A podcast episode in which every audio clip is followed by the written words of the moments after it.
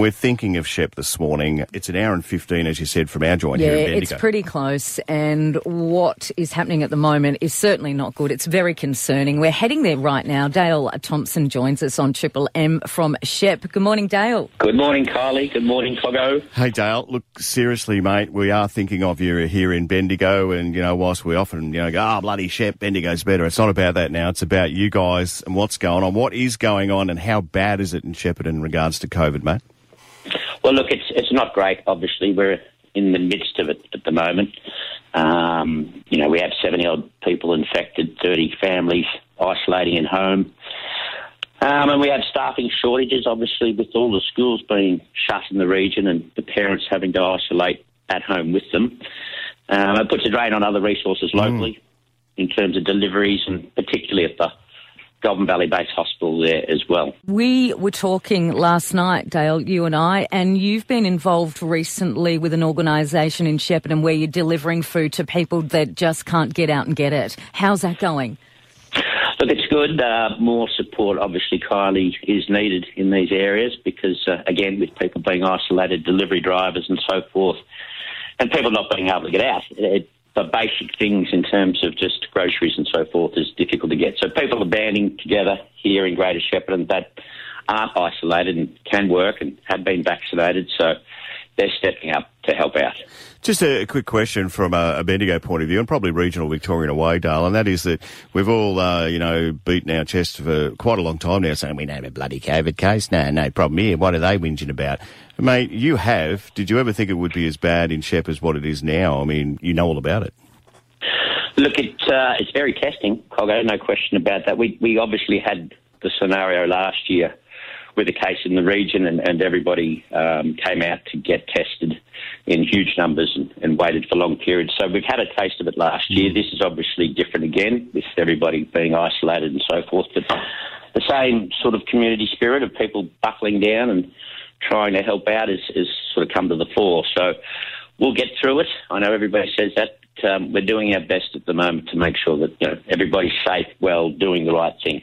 What's it like having the Australian Defence Force there? I would imagine that you would never ever dreamed that they would be there assisting with this situation.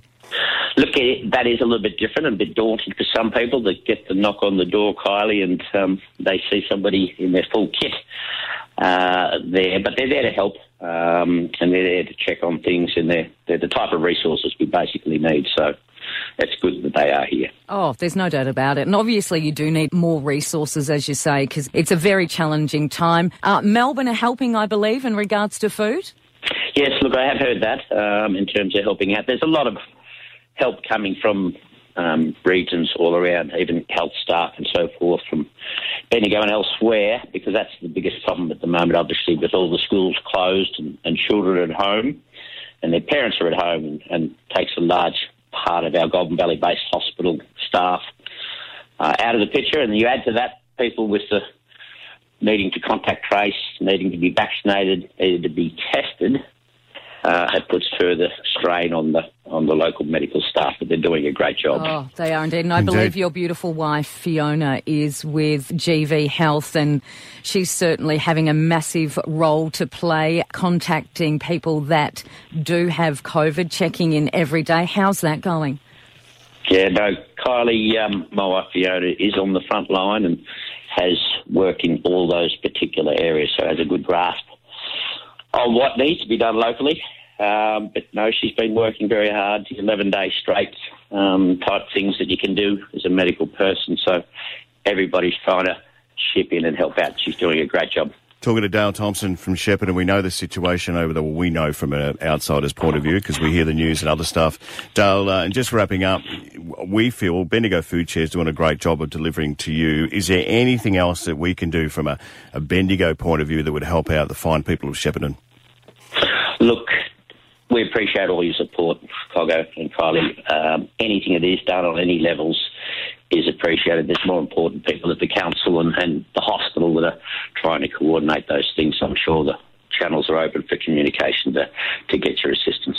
Yeah, we know Bendigo Health have a team on the ground there in Shepparton too. And look, we feel for you, Dale. Thank you so much for taking the time out this morning to give us insight into the COVID situation in Greater Shepparton. And we just uh, hope and pray that it's contained and that you come out the other side sooner rather than later. No, appreciate your thoughts, Kylie and Coggo. Thank you. And you've got a Kylie's giving you the bat phone, mate. So that phone, uh, Kylie answers twenty four seven. So ring her at three in the morning if you need something. No problem, will do. Thanks, Dale. Good, Good luck, on you, mate. Dale. Because we're right behind you in Bendigo.